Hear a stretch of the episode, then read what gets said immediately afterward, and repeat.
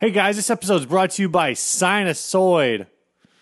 They make cables and they make smiles and they make this show possible, which is part of the reason why you should support them. I mean, lots of people out there are making cables. Sinasoid does a really great cable. They've got really high quality standards when it comes to quality control.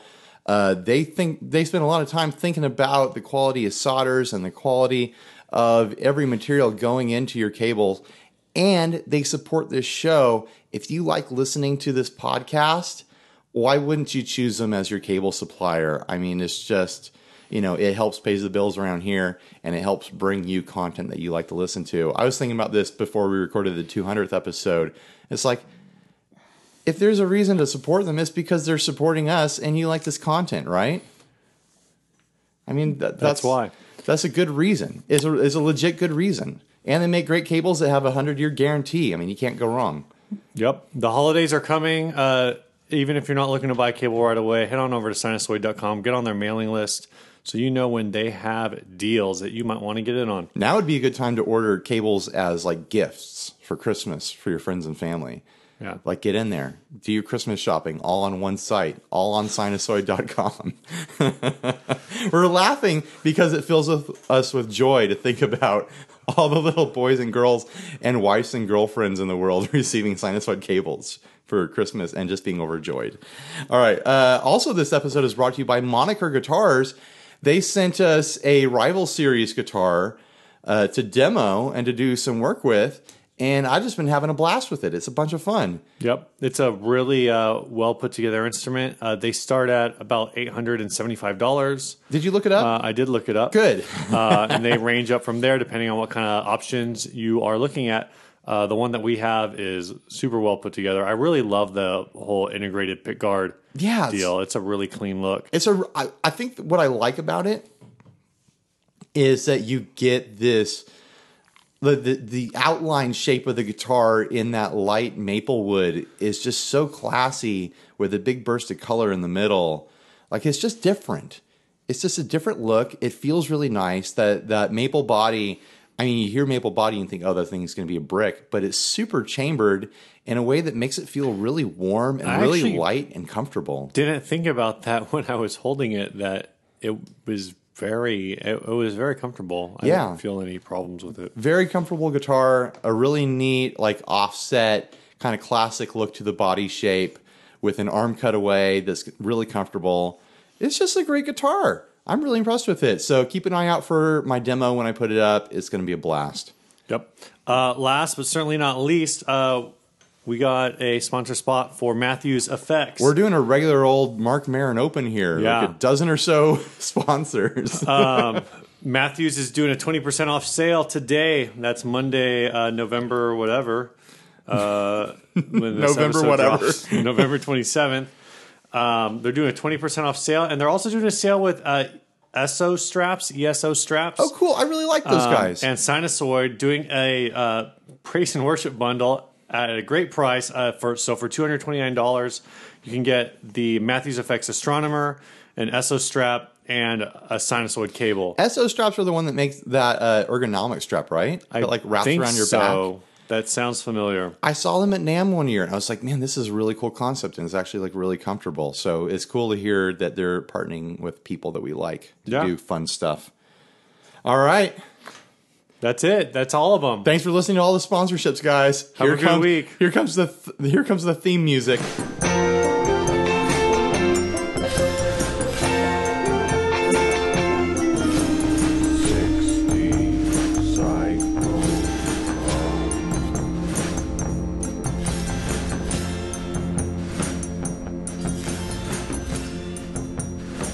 Hey, this is Ryan. And this is Steve, and you're listening to 60 Cycle Hum, the guitar buying, selling, trading, modding, fixing, breaking, reviewing, playing podcast. You did it, Steve, with minimal slurring. Yeah. all that water, man. I'm Yeah, really, yeah. uh, I'm drinking scotch, scotch, scotch, scotch that um, uh, Adam Van Zant gave to us. Michael Michael, Van, Zant. Oh gosh, it's been a hell of a year. You're week. the worst at names. It's the day after Thanksgiving too, and we're recording like ten o'clock in the morning, ten thirty, something like that. I'm just not with it yet. Michael Van Zant, I'm sorry that I got your name wrong, but I'm really enjoying this Scotch whiskey that you gave to us as a gift at the two, at the 200th episode recording, which went really great, by the way. I'm really excited to get that episode up in a couple of weeks. It was just a blast to hang out with everyone. We recorded it early to like not have it interrupt people's Christmas schedules and things like Yeah, that. yeah. It uh, well, it also gave us some time to like if it totally sucked, Yeah, to have uh, like a backup plan. redo it. uh, hey guys, can you all come back in a week? Uh, we're gonna have to do this again. Yeah, maybe we would have done like a clip show like, here's the best part, and now we're Yeah. gonna like just apologize for 40 minutes. well, anyways, uh, what's new, Steve? Uh, not much, man. What's new with you? Uh, so recently I got two new JHS pedals in the mail. I got that uh, Angry Driver that I ordered a month or two back, and I put up a demo of that thing, and it's a bunch of fun. And then I also got the uh, the Spring Tank Yeah, in, which I'm gonna have a fun a bunch of fun with this week. I'm gonna record a demo, and I'm gonna try to like highlight the effects loop on it because that's the part that really made me interested in that pedal. It's a great sounding like spring style uh, reverb pedal in that it's got a nice kind of like bounce to the trail, and there's a pretty decent um, like slap like not slap back, but you know like a pre delay click from it. Uh, which you know a lot of reverb pedals will have that to kind of approximate like the sort of like drip you would get Mm-hmm. from an amp style spring reverb, but it's not really a drip. No pedals really do a drip great. Um, Right. It's just like this nice thud, Mm-hmm. which is a bunch of fun to play with. I think it's still like a, a legitimate way to play with like a reverb pedal is to have that thud in there. So I'm excited to like put every pedal I own through that reverb loop, reverb loop, the the the effects loop. Man, I can't talk. we today. still need to do that thing where uh, you know different. Although I guess they did. Was it at the? Was that at GitCon where they did the? uh like they linked everybody's pedal ports together, or was I didn't see else? that, but that sounds fun. Uh, well, I know like previously, um, uh, was it pedals and not that pedal show? It's the one that uh, Juan Alderete does. effects and pedals. Effects and pedals, pedals and effects, Pe- effects. And I can't remember which one. This is the right Um, one. You know, they did like a hundred effects in a row, and I feel like we need to do something like that. Was it like a buffer demo? Trying to show how buffers no? They work? just wanted to like do something crazy. I liked the one that GAK did recently, where they did a hundred one watt amps versus one one hundred watt amp. Right, That was like a concept that we like had brainstormed in an early episode. Yeah. and we don't have the resources to actually do it. No, it was they cool. do. To, it was cool to see someone do that. And I was listening to uh, to I think it was Jay talking about it on the podcast, Mm-hmm. like Guitar Nerds, uh, just saying how many cables they had to use Yeah. and like the mixing board that they had to use to make the whole thing work, which I didn't think about. Like just getting the signal to 101 watt amps is a daunting task. Yeah, you'd have to split that a few times. And every single one of them was running on batteries. That's the only way you could do it. Completely bananas. That's nuts. Yeah, you, I guess you couldn't plug them all in. You'd have And to by the have time you uh, a million one spots or by, something. by the time you turn them all on, uh, you know the battery in the first one's already dead. Well, that's how you get that good starved tone, you know. so this is uh oh, you already asked me what's new, and I told Yeah, I you. did. So yeah, I'm ex- I'm excited to run stuff through run run stuff through the spring tank pedal. Uh, I got a gonkulator pedal for Black Friday. Yeah. And Yeah. I, I've been waiting for that to come in so I can put that in the loop. yeah, a DoD's famous not quite a ring mod pedal. Well, it's a ring mod like piggybacked onto a grunge distortion. But it's like I, I don't remember exactly what the whole deal is, but like the it had to do with like the like whatever the ring is. It doesn't it doesn't actually mod. I guess okay, it's just a like ring just without like the a mod. it's like a single note. yeah, yeah, yeah. It's not like a normal ring mod, like the the the fuzz effectively like or that that like pitch shift Uh-huh. like moves with the note, but apparently with the gonkulator it doesn't. That's what I've always heard. I've never used one. Interesting. I don't have any other ring mods around, so it'll be interesting to check it out. I should give you mine. I should probably fix mine. You should probably make yours work and then give it to me. Technically, it instead works. of giving me junk. Technically, doesn't it works fine. It's just has a bleed. Hmm. So I wouldn't say it works fine, but it works. Okay.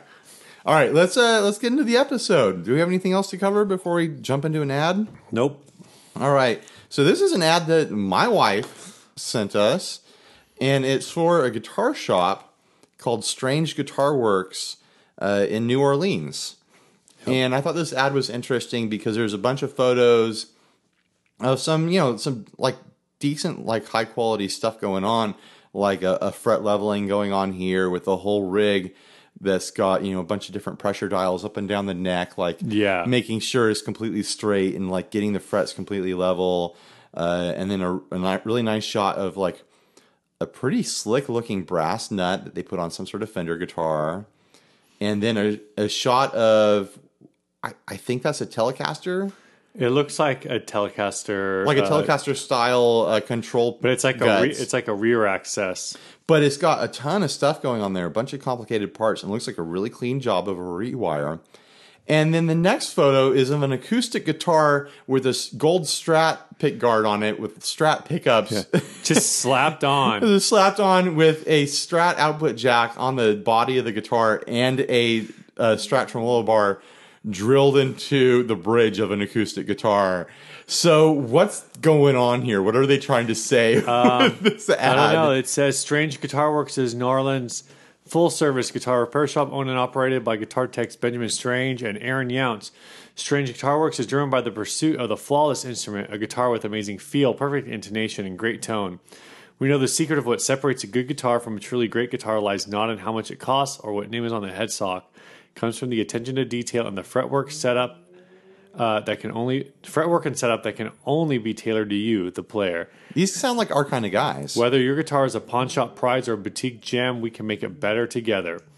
Our shop is the best equipped and most capable guitar shop in the New Orleans region. We have invested in the best tools and utilize the most modern techniques to get the most accurate, consistent po- results possible. We do all our fretwork on our two custom built neck jigs, which simulates string tension on the neck, which allows for dead on accuracy with no guesswork. It's our goal to be the best guitar shop you've ever seen. Uh, we also offer custom instruments, merit guitars. If you can dream it, we can build it. Um, yeah, so apparently somebody dreamed putting a Strat uh, pick guard. Well, I wonder if this is the sort of thing. I remember when we had that ad with those two acoustic guitars that were Velcroed together, Yeah, and the shop, like a bunch of people wrote them trying to buy the guitar and they wouldn't sell it. Yeah. I wonder if this is like the same sort of thing where they put this in all their ads and it grabs people's attention and it gets, you know, hmm. it's like a clickbait title. It gets people looking at your ad to look at the other stuff. Like they see this picture of this freaky acoustic mangled situation and then they look through the other photos and like, oh, these guys look like they have like a legit shop going on. Oh, I'll read the description. Yeah, Yeah. These, these guys sound cool. So I'm wondering if that's the angle or if they're really just like, man, throwing that that weird thing we did. then they can show that we'll, we we can do anything. You know? yeah. I have a feeling it maybe it's that. Like, hey, look at all this super legit stuff and this one like insane thing that we did. Uh huh. I've always seen it like used as marketing for like strip clubs, where they're maybe it's just like a local place, but like you hear you hear the marketing on the radio or like in billboards or whatever, and it's like. oh, we got twenty beautiful women and two ugly ones. Like, is yeah, this? I've never really understood what that was supposed that- to mean. I've always assumed the ugly ones mean those are the owners or those are the bartenders or something like that. I have no idea. It's it's weird marketing. Is that They don't have bartenders. Do they have bartenders? Uh, I I don't know anything about uh strip Isn't there some California law that says like you can't like if it's a topless bar you can serve alcohol, but you can't have a full right a full nudity and alcohol served? Something No no. It's some- pubes no pubes near the drinks. It's some rule, weird. California law. I think it has to do with uh, yeah, a food and safety code. Yeah, it probably does. Uh, which makes sense. No one wants to get food poisoning at the titty bar. It's the name of my new band. food poisoning at the titty bar. Oh boy! but I'm wondering if it's that kind of marketing. It's like, oh, here's here's the freaky one. right, right. I kind of like. I didn't even read the description, and with you reading it, makes me want to send stuff to these guys, even though it would be way easier to do have like someone do it the same sort of thing here. And like the pictures make the shop look legit, like they look like they have the real tools. Uh, it makes me think that you know I could take a risk on some sort of really funky, crazy guitar, and if it didn't play right, I could take it to people like these and be like, "Hey, make this thing play right. Yeah. Make it play like a n- Yeah. normal modern guitar." But yeah, interesting ad that my wife found. She did some Craigslist tourism for us. uh, do we want to jump into the topic, or do we have anything more to say here? I don't have anything more to say. Do you have anything more to say? I don't have anything more to say. We already uh, hinted at this topic a little bit in the in the what's new. We're just going to talk about the Black Friday deals that went on Yeah, last uh, week. We're They might still be going on. I mean, this is Cyber Monday. There could Yeah. be better deals today. You know, it's funny. Like we've been, I've been talking to people about different um, Black Friday ish things, and how it's not even Black Friday anymore.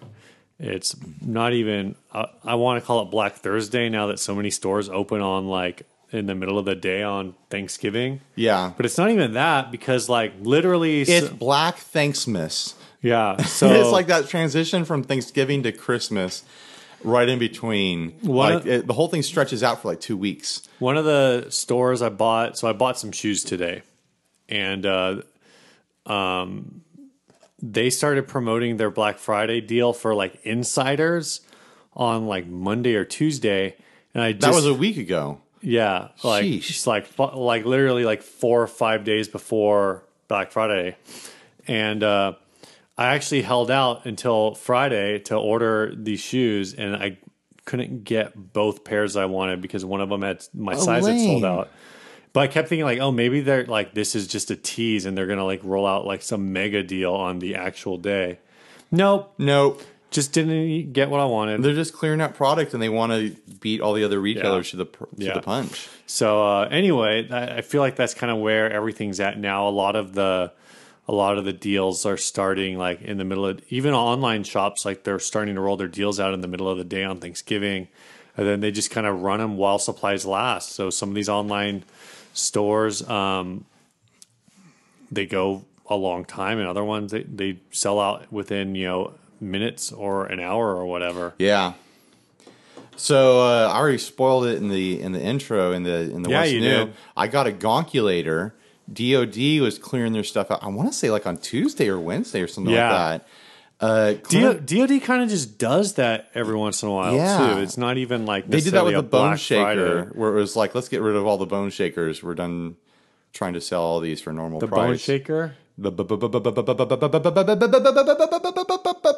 bone shaker. I'm not familiar with the bone shaker, but I am familiar with whatever the hell that was. Yeah. Uh, so forty bucks, I couldn't turn it down. I'd wanted to mess around with the gonkulator for a long time, and it's a pedal that we talked about when we first started doing this show because at the time their prices had just skyrocketed. Yeah. Because there hadn't been a reissue yet. Uh, I think they were going for like three hundred bucks or something like that. It was we- pretty high. when we talked about them years and years ago. yeah. And then they came out with the reissue. Thank goodness that DoD like came back into existence while we've been doing this show. And uh, among other things, they they re-released the the Gonkulator. And I've just been waiting for them to come up at the right price. And forty dollars is definitely the right price. Everywhere else I saw them online, like the like the used value was still the normal prices, like 150, 160, I want to say. So I'm wondering if once these clear out, and I think they did clear out, I think they're all sold out now. Right. If the prices will stay around there, I mean, even if I can sell this thing for 100 bucks, that's more than double my Yeah. my yeah. I I would I would eh, expect that that would be the case that you would still be able to uh, get more I mean, they sold out so quick. than it more, makes at least more than was it? You said forty? 40 bucks. Yeah. They sold out so quick, it makes me think that there wasn't that many left to sell. Mm-hmm. Um, but then they keep selling the bone shaker for 40 bucks. So Right. maybe they just have a stack and stack and stack of pallets of bone shakers they're trying to get rid of. But maybe the gonkulator isn't the same case. Well, the it, I guess they're both. Is the Bone Shaker DO, actually DoD or is it It is. No, the bone shaker's DOD. Okay. But then the bone shaker doesn't have any previous precedence of being anything. Right. It was like a new circuit that they came up with, like Yeah. a distortion with a bunch of uh, uh, tone stack controls on it. Yeah. So I'm excited to try this thing out. It's such a quirky effect. I feel like forty dollars is the the right price to to tempt someone to buy it. You know. Yeah. Uh, what have you bought this Black Friday? Gear Um, so related. Been- I don't I've want to hear about your shoes, Steve. I've been looking at. How about flannels? Can we talk about flannels? well, as long as we're only talking about flannels, not anything that's gingham.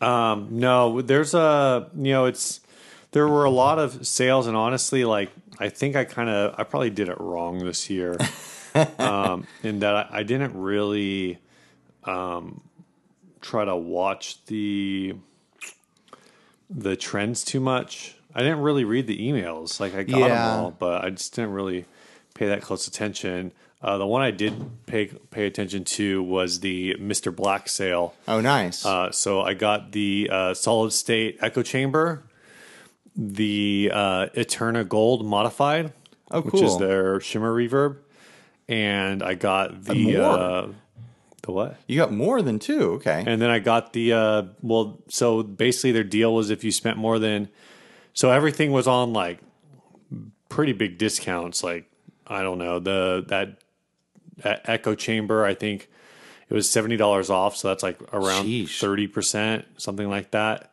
Um, the Eterna was like also seventy dollars off, and that was like over thirty percent.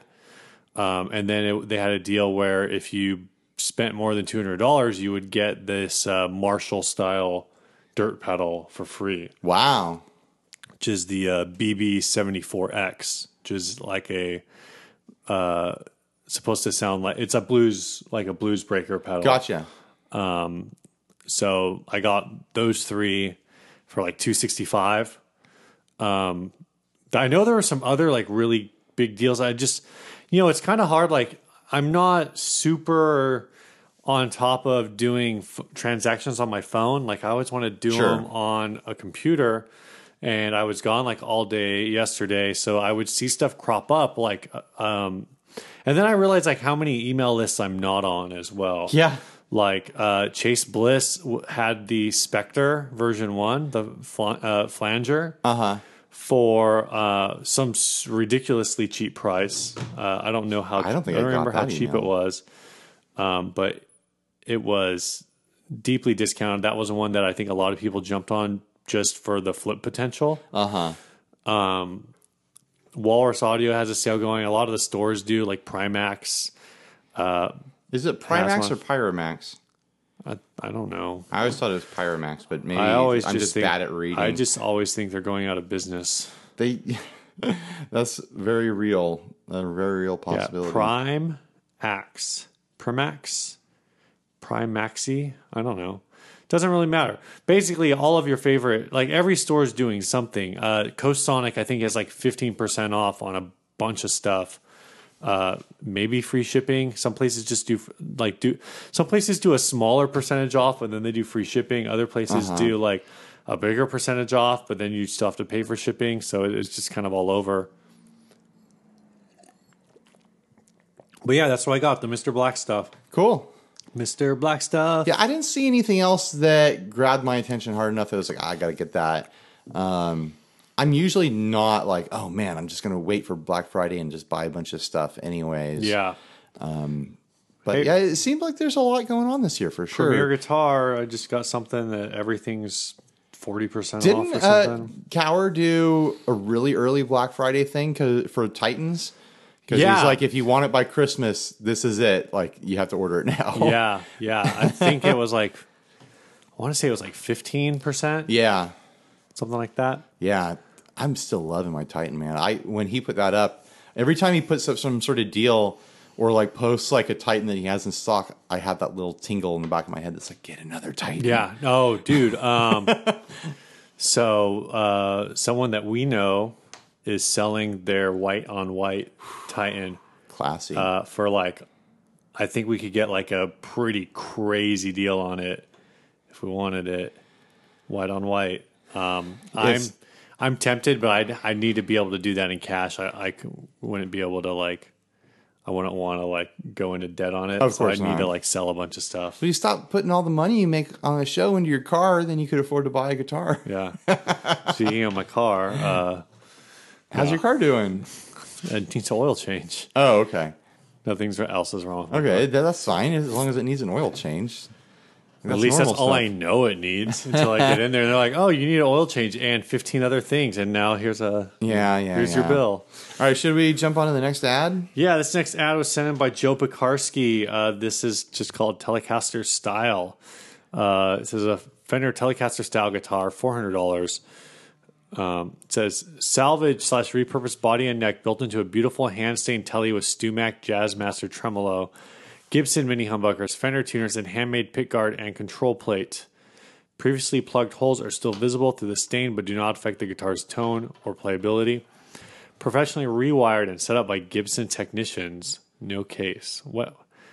I don't understand that part, but whatever. Gibson technicians did this. Yeah, Why? I don't. That's what I don't understand. No, no. he- This guy must have a friend who works at Gibson and did this Right. in their garage or something like that. There's no way. They didn't. They didn't show up at the at the Gibson warehouse and be like, "Hey, fix this up for me." So, um, what do you think about this? We got this is basically like a Cabronita style with a with a. Well, doesn't Cabronita have Gretsch pickups? it does, but I'm saying like otherwise, it's, It's got the Cabronita pick guard. it's got the Cabronita style pickguard. It's got the Cabronita style controls. Yeah, it's, it's a real classy look. Uh, how do you feel about the the Strat style headstock? I hate it. Yeah, I kind of wish it had. A, tr- I usually don't like the Telecaster headstock, but I kind of wish this had it. It's not even that. Like I feel like you know this has been like previously sanded and then uh, water water decaled, and I wish I just like when the especially when the water slide's done poorly. I, I can't say this is done poorly from like an aesthetics Right. like from a from a technical standpoint from an aesthetic standpoint i think it's done poorly um i It looks kind of cheap. yeah. So I always really like when people do like custom inspired stuff and they um and they create their own name even if it's like a one off. I would have preferred this with the headstock blank. I think that would have been because it would have just been like, oh, here's a project guitar. Instead, it just like, uh, that makes it look cheaper somehow. Yeah, I I that's fair too. Another thing I, when I look at this, I feel like the, it's not, but I feel like the the Jazzmaster trem on this is too close to the tail end of the guitar. Like it could be closer to the bridge. Is what I'm saying. But that's a normal spacing if it was on a Jazzmaster. I think I think the where it's located in relation to the bridge looks normal. It's But just where so it's close located- to the tail. That's what I'm saying. Look, it's so close to the edge of the wood on the tail end of the guitar that it looks funny to me. yeah, I don't know. Like it, Um, the you're used to seeing that style of tremolo floating in the middle of a body with wood behind it, and there's no wood behind it. And I think that bridge is is it back farther than normal? I'm not sure. Wouldn't that screw up the intonation? Maybe it's just because you're used to like a telly bridge takes up so much real estate that it looks like it's back farther. That's probably Well, it. as long as it's yeah, as long as it's in the right position from the from the neck is all that matters. yeah. Um, again, I, I just I can't work past that headstock. I I don't even think I would like it blank. One one of the things is I'm I'm always mixed on the big uh, The the 70s, seventies yeah. headstock, but I, think the I feel 70s like- headstock works for this style of of Telecaster with the Cabronita pickguard Yeah. and the mini buckers. I like those mini buckers, by the way. I think that's a really cool look. yeah, yeah, that looks really good. Yeah. Um, I think my issue with the headstock is comes back to that water slide. Um, there's too much.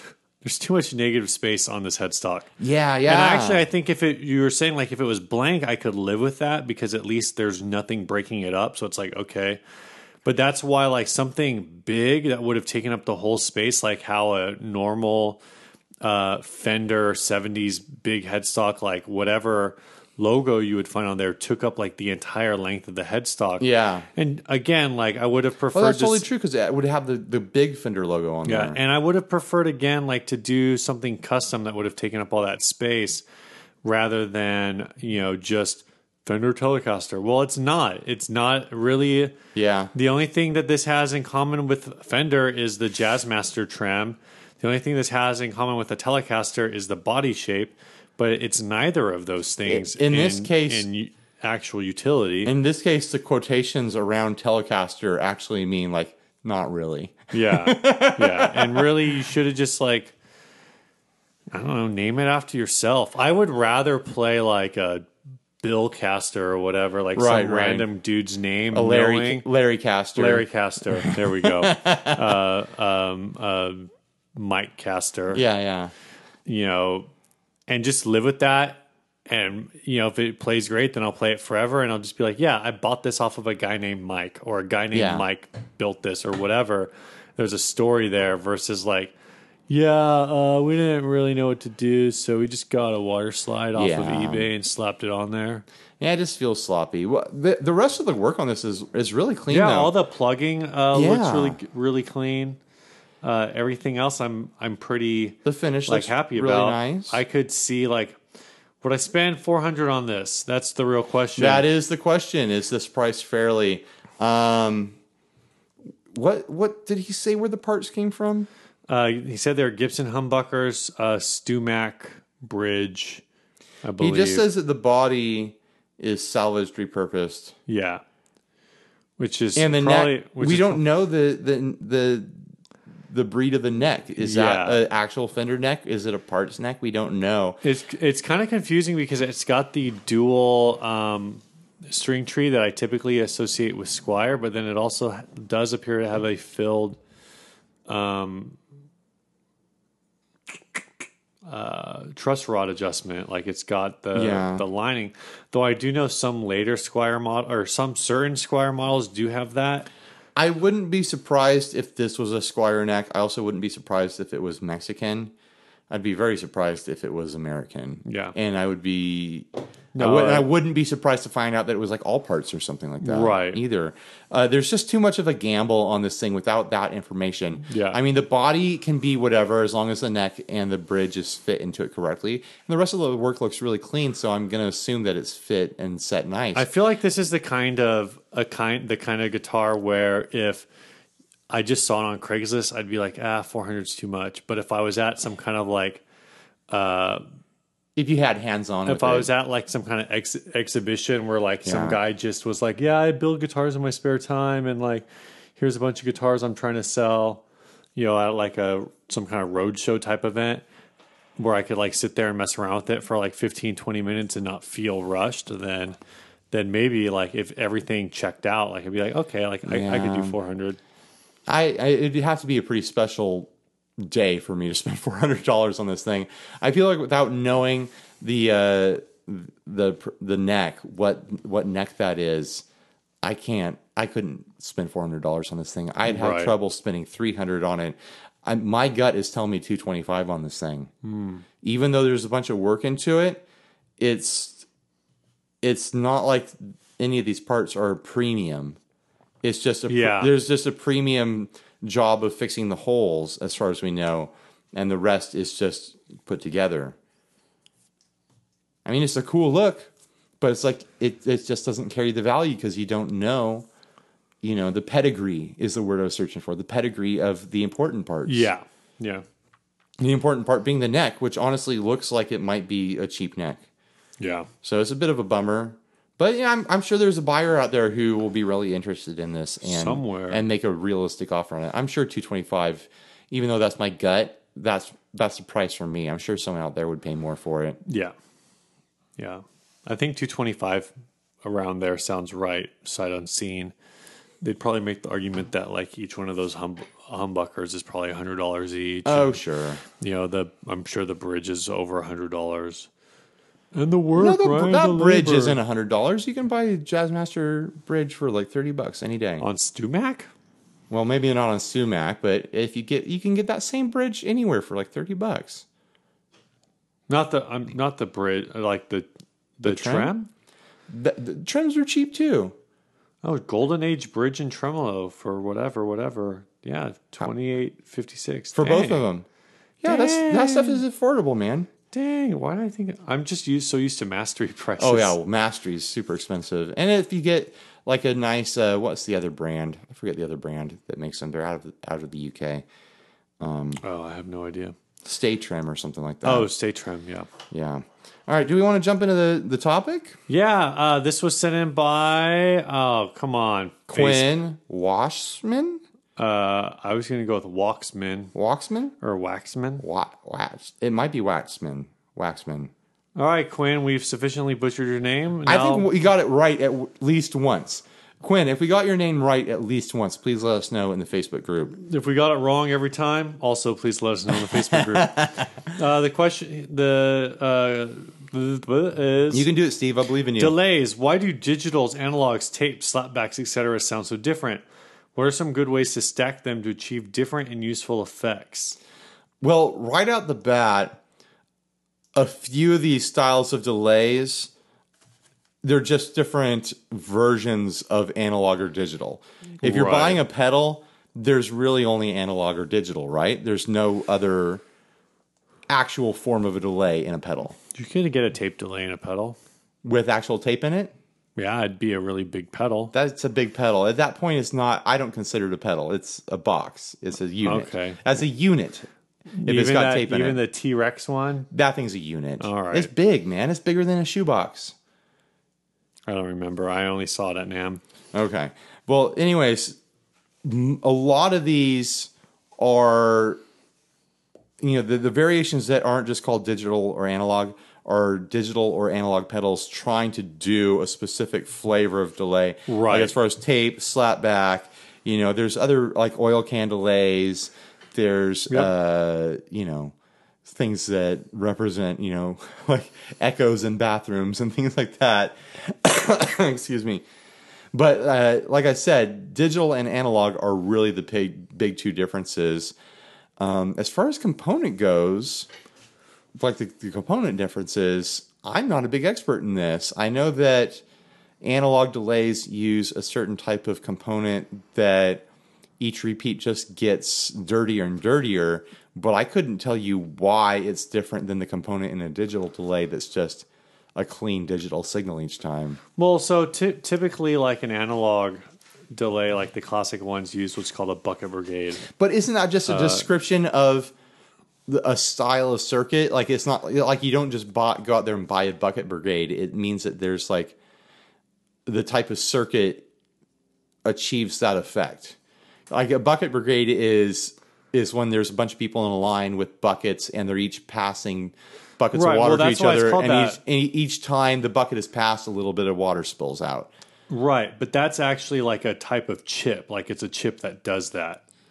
So um, I don't exactly understand how it works, um, but basically, yeah. So um, so that's the thing is, I believe it it effectively like kind of comes back on itself, right? It it's repeating onto its own chip, I guess. Nowadays, um, I feel like BBDs are like really hard to come by. Well, I think there's certain the- ones that are Is the oh, okay? Yeah, that's probably what it is. like there's certain like desirable chipsets that Yeah. that are expensive and like and there's people making reproductions but there's not a lot of them or you're buying new old stock and and whatnot but then there's more modern versions that people can use that aren't as expensive is my impression anyways and then digital delay i think there's just all sorts of stuff available but then a lot of times uh, pedals that are analog style or tape style or or you know whatever at their core are actually digital delays now and they're just running some kind of uh, modulations or some kind of programming on them Yeah. to to make them hit that sound which is totally fine with me. I re- I've got that ARP 87 by Walrus Audio I think it does a great job of an analog delay sound. I've I really love that thing. Yeah, Um, well, and with like a digital delay, it's whatever your input in is being sampled and converted from you know your analog guitar signal to a digital signal. Oh, okay. so and- that's the big difference then. Yeah. Where with an analog delay, it stays an analog signal. Yeah, Okay. it's whatever your signal voltage voltage is. Like it's just taking a shot of that, and um, and it's just moving forward. Steve is reading So- an article on his phone right now while he's saying this. I'm shorting I'm shorting the system. So basically like, you know, you have this idea that you could um like you could do like higher resolution in analog theoretically because there's no conversion, but Right. It's problem like- is is like you have all of these uh because of the way the sampling is like you have um You lose fidelity. them. Yeah. And so the capacitors, you uh, inside the chip, you basically have like a bunch of tiny capacitors, and the capacitors are naturally like tend to be a little bit uh, leaky over over like the length of it. So you know, like you said, it's like the whole like you have a full bucket when you start, and as it goes down the line, like the bucket Yeah. gets less full. Which is to say, like your repeats will get like dirtier the longer you try Uh-huh. to stretch them out. Typically, you you lose high end first on Yeah. that. Like it Yeah. just starts to like degrade into like a low mid frequency like kind of wash, which is a, a beautiful sound. But if you don't want that sound, then it can be annoying. Um, sh- let's just talk about how these different delays are used. Sure. Uh, the an- classic analog delay, I think it tends to be used um, really just for its like warmth. Yeah. Uh, you tend to be limited I mean, to like shorter delay times. I know EHX had one um, a version of the Memory Man that would do 1.1 seconds Uh-huh. uh, using uh, multiple uh, chips. Uh, but typically, the analog delays that you find on the market are limited to about 550 uh, to 600 milliseconds, somewhere in that in that range as a maximum. And a lot of them, they you know, that's if you have the circuit and you like really stretch it out. A lot of them get capped at like four to 500 milliseconds. Yeah.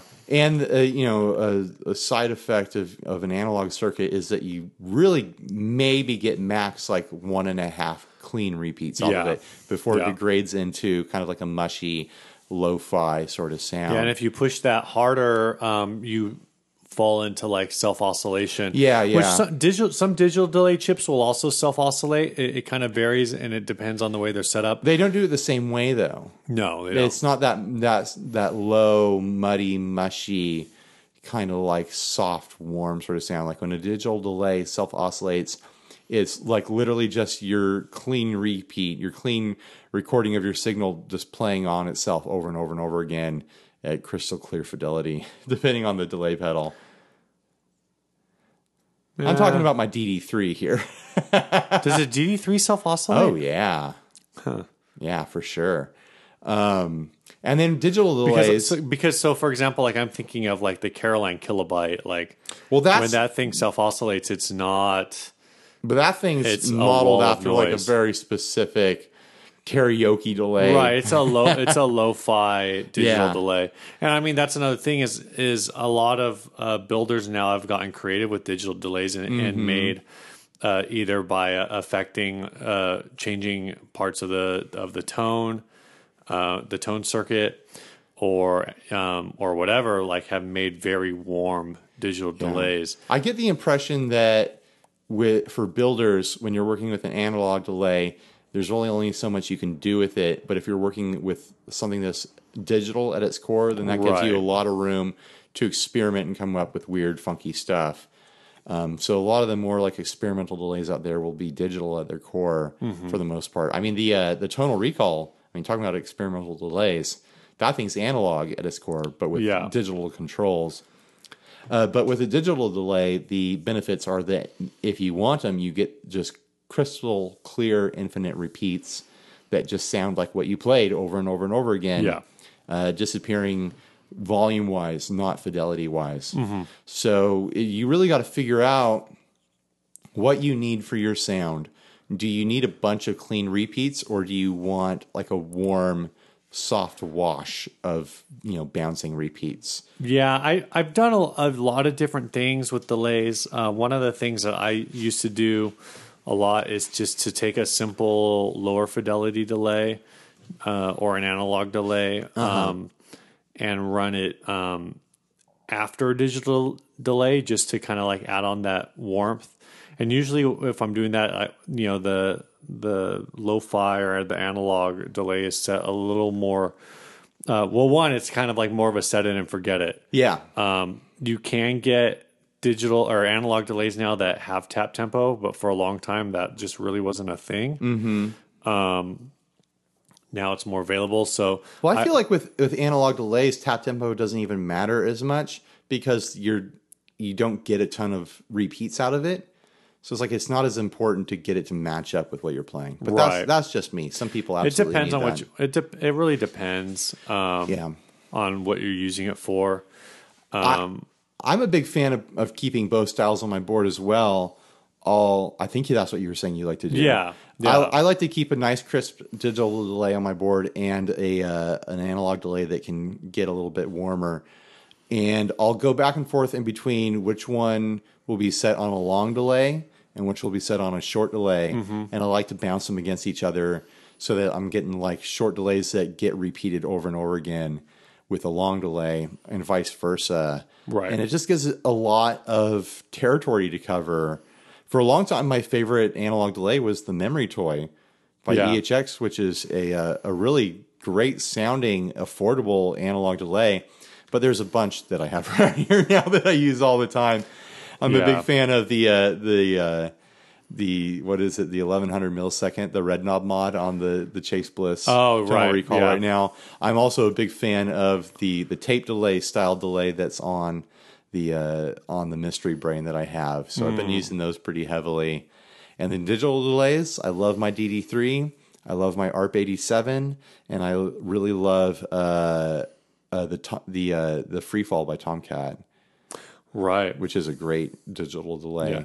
Um, as far as you know, they mentioned tape delay before, and my understanding is basically with tape delay, you are recording your signal onto like A piece of a tape. piece of tape, like That's an old cassette tape, and then it's playing Yeah. it back. That's with a true tape delay with a unit. I'm, we're not talking about pedals here. Yeah. So like I, I used one of those in studio when I was recording for Dinosaur Ghost. yeah. Um, tape delay tends to be a lot more prone to like Failure.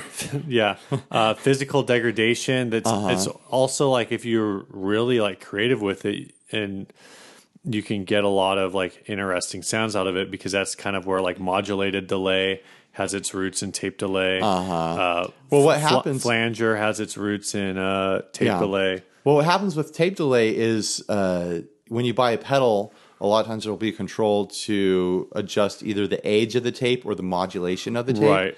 And people who used tape delay heavily back in the day, or maybe still today, uh, eventually the tape gets worn out Yeah. and stretched in various places, or like the motor is starting to give out on it because there's so many mechanical parts to these damn things that the the tape will warble and give you like a fluttered modulation Yeah. on your repeats, which technically was a a uh, a fault, which technically was a failure in the in the design or the application of it. But you know, being guitarists, we fall in love with things like that, and it just became a feature of the sound. Yeah. And you know, there's been people famously over the years who when they're using a tape delay in the studio, they'll be racking the speed of the tape up and down to like manually affect those sorts of sounds. Yeah. Or uh, in the case of uh, Frank Marvin, he would I forget which unit he would use from the Shadows. Frank Marvin from the Shadows. hank marvin What did I say? frank marvin Did I say Frank? Yeah. It's Hank Marvin. Okay. Like I said, it's like early in the day on the day after Thanksgiving. I'm having a tough it's time. like one o'clock Hank Marvin is right. That's- now I'm it's second. that Scotch. Now I'm second guessing myself. It's that beautiful 12 year Scotch from Kirkland. all right but anyways, he, tank tank marvin Tank Marvin would have this uh, tape delay unit that he would modify. He would like custom move the heads around because it had multiple heads on it, and he came up with his own like rhythm of repeats Right. with custom like uh, tape head placement that gave him particular sounds for each song. Huh. Like you go listen to uh, uh, the song Apache, Yeah. and people like spend a lot of time trying to find that exact rhythm of repeats. Uh, and it's really hard to do because he sat there and just tweaked the position of heads on a tape delay unit. right Uh, so th- it's a really interesting h- history checking out tape delays. Another version of delay is oil can echoes. And that's like a whole other thing. Like it's a can full of like a fluid yeah and the can spins and there's uh, some sort of like electromagnetic ugh, electromagnetic reader where like it writes the signal to the edge of this oil can and then when it spins around and comes back around it reads it and those I've never had any experience with them, but I've always heard that they're just crazy, Yeah. high maintenance and you know fix or repair daily sort of thing. Yeah, there's also you know um, what's the what's the uh, Bonar Bonar Prince that you know what I'm talking about? No. Bonar. It's like Bonar or something. It's some crazy. It's like a drum. Is it drumhead delay? They call it. Oh well, I know that there's there's plate reverbs, but this is like a drum head delay. I'm trying to remember. It's okay. It's the Boonar delay. Uh, Dawner Prince Boonar. That's what I'm thinking of. Multi-head drum echo. Interesting. Um, I don't really know what, how that stuff is even supposed to work. Um, but uh, it's I guess it's like the Echorec. Oh, okay. Virtual. Oh, it's a controlling a virtual magnetic drum. So uh, maybe that's more of like maybe that's similar to a tape. I don't I know. think that to me that sounds like an oil can delay. And the uh, I've heard for a long time that the uh, the Catalan bred Alnico does a really nice job of an oil can delay Hmm. sound. I mean, basically, what it all comes down to is digital digital delay is your clean and clear perfect Oh. repeats, and then everything other than that is like you're just choosing your flavor of degradation on the signal. So the uh, Binson Echorec is what Hank Marvin used. Oh, okay. Uh, that was a tape drum. Uh, they're called magnetic drum recorders. Huh. So they used a magnetic drum instead of a tape loop. Gotcha. Well, he had some sort of system where he like tweaked the position of the heads on it. I know that. Binsons were also used by uh, Syd Barrett and David Gilmour in Gotcha. Pink Floyd. Gotcha. So Among tons of other yeah, effects. um, no, like if you're trying to get that Pink Floyd sound, you're about to go on a journey. yeah, You're No going to have a lot of gear in your closet, that's for sure. Um, let's move on to the last ad and get the heck out of here. Enjoy our Friday after Thanksgiving. What do you yeah. This is a uh, homemade guitar. This was sent by Dylan Bat. Uh, or actually, I guess it was posted by Dylan Bat to Ugly Guitars. yeah, I lifted it out of ugly Uh, guitar, so maybe I'll post a highlight from this over there if I feel like it. I don't really know what to say about this. This is at first glance, this is definitely a homemade guitar, and the body styling and everything going on just kind of grabs your attention. But the reason I grabbed screen grabs to talk on the show is this is solely this bridge job. Yeah. So the bridge here is um, held in place with by wood screws. Yeah. It's like it's not uh, like even directly connected to the body. It's got like a wood spacer underneath it to to provide the correct There's no way angle, I to adju- there's no way to adjust this bridge up or down.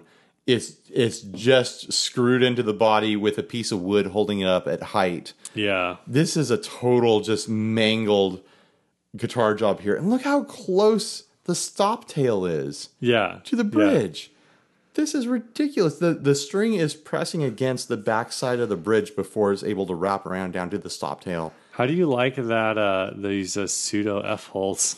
I I don't know what to make of those. It looked like they're they tried to carve F holes and were like, ah, I totally screwed it up. And so they covered it up with some sort of weird pieces of plywood that are just the worst cut job I've ever seen in my life. This thing is a freaking disaster. I will say um the idea of tur turning a butcher's block into Is that what it is? That's what it says. It says uh, body was made from a butcher's block and the bridge is mounted with wood screws. Um, whether it's a like a full butcher's block or just like a some kind of thick cutting board, like I actually find that look at least interesting. Oh, I've we've seen guitars made out of cutting boards that look classy. yeah, this isn't one of them. No, not at all. but I think it. I think the bod, like the wood itself, could have been fine. It's everything else that's happening to it. Look at the cut ar- around the uh, The horn.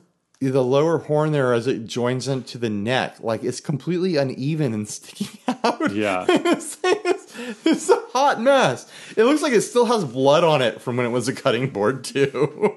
Like, That's kind of like an awesome thing, though. stained around the edges. Yeah. that's a, that's actually a cool idea. Like we often see these guitars that are made out of like IKEA tables or IKEA cutting boards that are new, that they went and picked up a new cutting board and made a guitar out of it.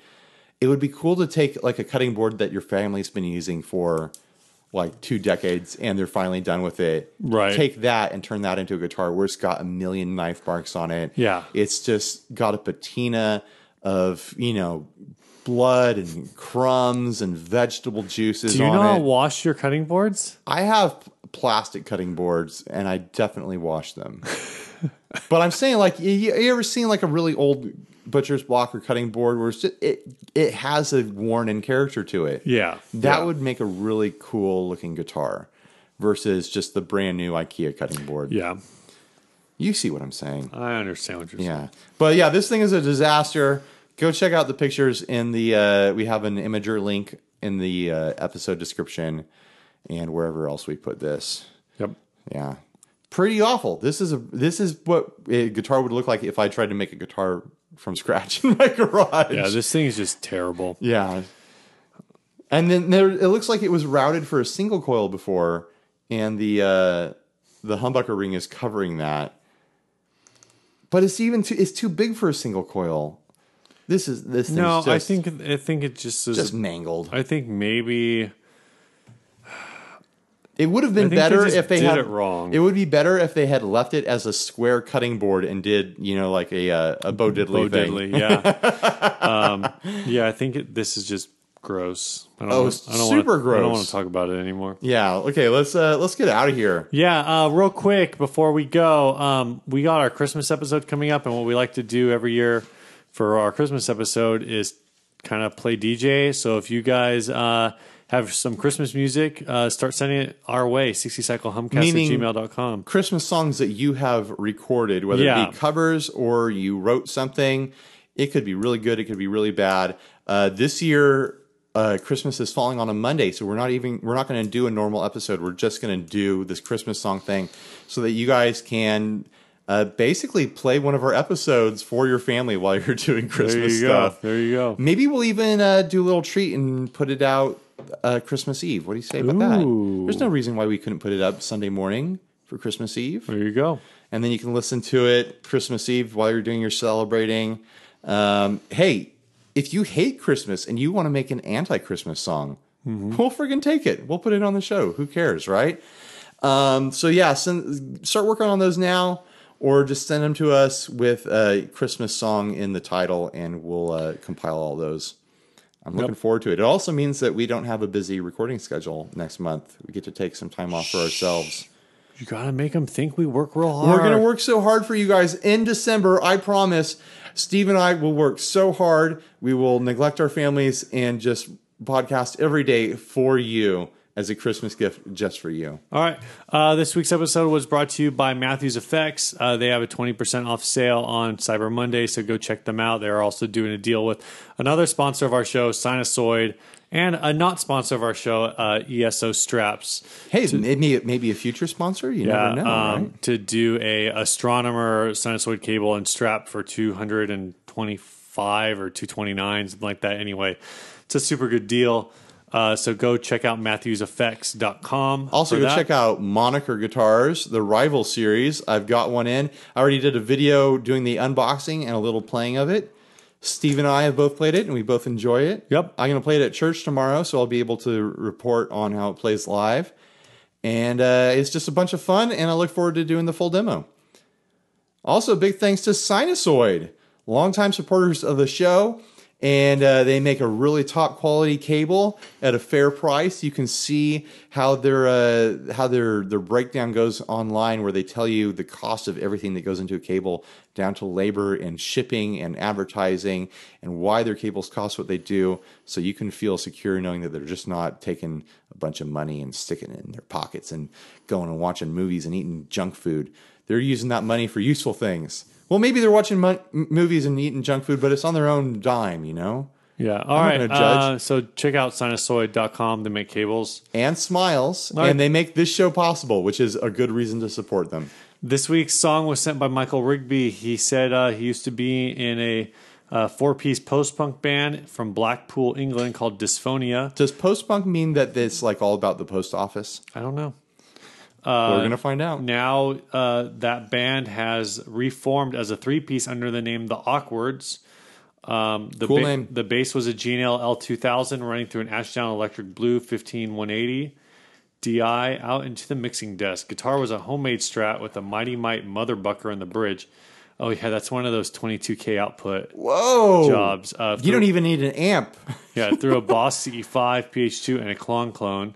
Made myself and a TC flashback running into a Fender Bassbreaker 15 DI from the head and mic'd up to the cab. Uh, we don't really know what song we're going to play yet because there's four of them. Maybe, Eh, maybe pick one. We'll pick one. Uh, so hope you guys enjoy the song. Send us more music. Later, guys. Bye.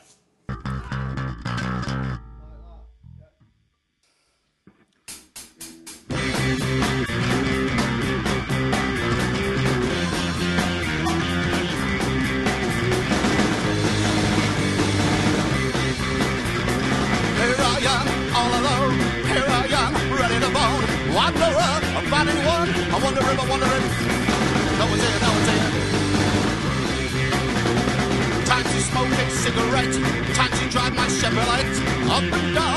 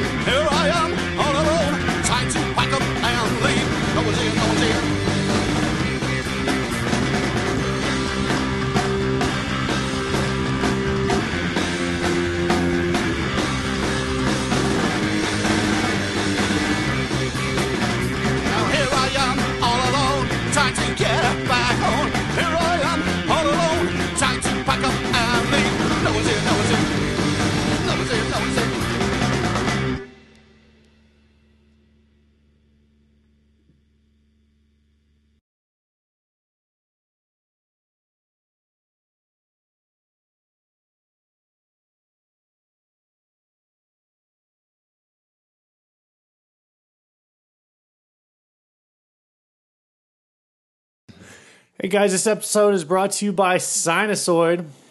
They're big supporters of the show. Ah, let's start over. Ugh. Blah, blah, blah, blah. Do it again. Sorry. Rough start.